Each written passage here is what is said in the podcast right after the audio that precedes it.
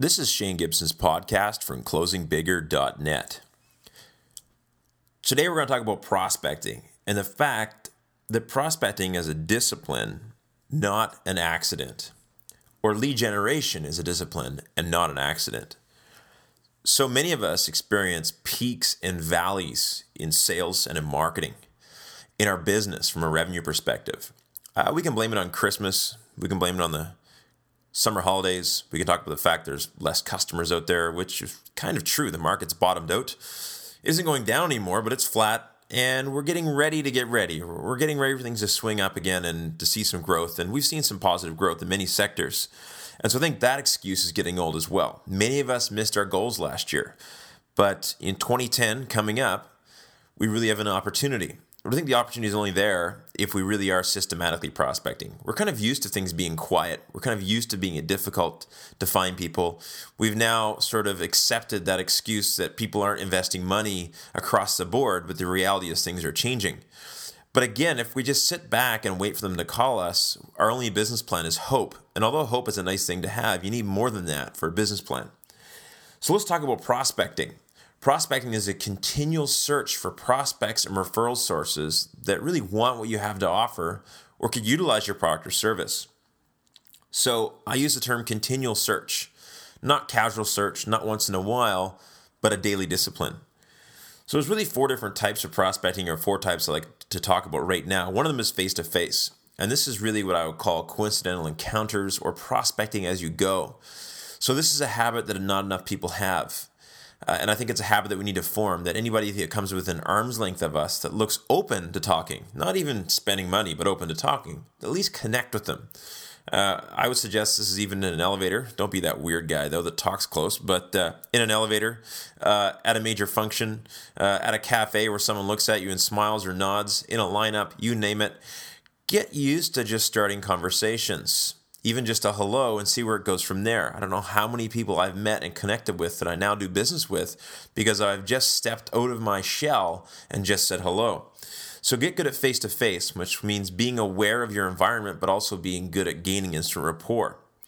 Two is extended personal networking, which is picking up the phone and following up people we've met, making the odd cold call, dropping an email to an organization that you noticed in the news that you thought might be interested in doing business or a joint venture with you, or even getting on LinkedIn and looking at the people who've recently connected to your network or your friends' networks and getting personal introductions.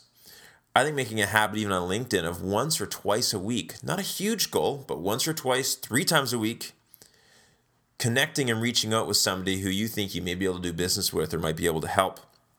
So do some extended personal networking Community networking is, of course, trade shows, board of trade meetings. I know Vancouver Board of Trade for me, other than my social media marketing and my blogging, is the number one source of business for me. Referrals from people who really I've met who've seen me speak or just random connections. Conferences, again, what conferences are coming into town or what conferences are nearby that are rich with prospects? Instead of getting a booth, sit in the audience, listen to the speakers, make comments, make connections, go to the after event soiree. I don't know how many people see the conference, the speakers, and rush home when if they stuck around for the after event, that's where they'd make the real connections. And lastly is, of course, media, which is really an extension of personal marketing. Uh, that's blogging, that's press releases, uh, that's partnering on lists. Maybe someone has a list of prospects or a list of clients that could utilize your product or service, and they might be willing to endorse, joint venture, or have you write an article for them with that client base that might generate you business. So there's a hundred things under each of those categories under face-to-face, extended personal, as well as community and media and prospecting. But here's the key is these are all great ideas, but we need to have them in a plan so we're continually prospecting and create it into a discipline. So here's some suggestions for you. Devote time to all these things. Is that our true wealth building time is our proactive time, where we're out targeting the right clients and prospects that we want to do business with. I know as a small business owner, as I first started off my business, I had a whole bunch of business, but not the business I wanted. These were clients who were frustrated, who weren't an exact mix. And one of the reasons why is, of course, I was just letting the phone ring. I was accepting clients, but I wasn't chasing them down proactively. So here's some thoughts. Number one, make it a habit, really make it a habit, and get good at FaceTime.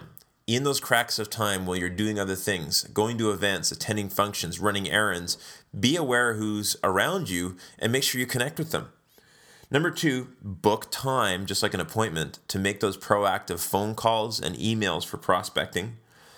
Book time, and I would suggest for me it's over an hour a day, but as you start, at least half an hour a day on social networks. So, getting into LinkedIn and finding out what people are up to, making comments, asking for introductions, checking out what people are saying on Twitter.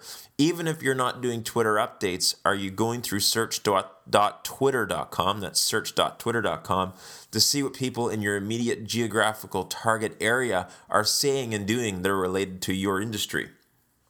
And number four is at least a couple times a month, book two major events you're going to go to trade shows, meetup meetup.com events where there might be a target rich environment. In other words, people tend to go to events that they find interesting, but try to go to events both through Meetup or through Board of Trade or whatever else that are of interest to your prospects. So you might not find it that exciting, but go to the events where your prospects are going to be. And quarterly, find a major conference where the big influencers, both from a buying perspective and your industry, will be.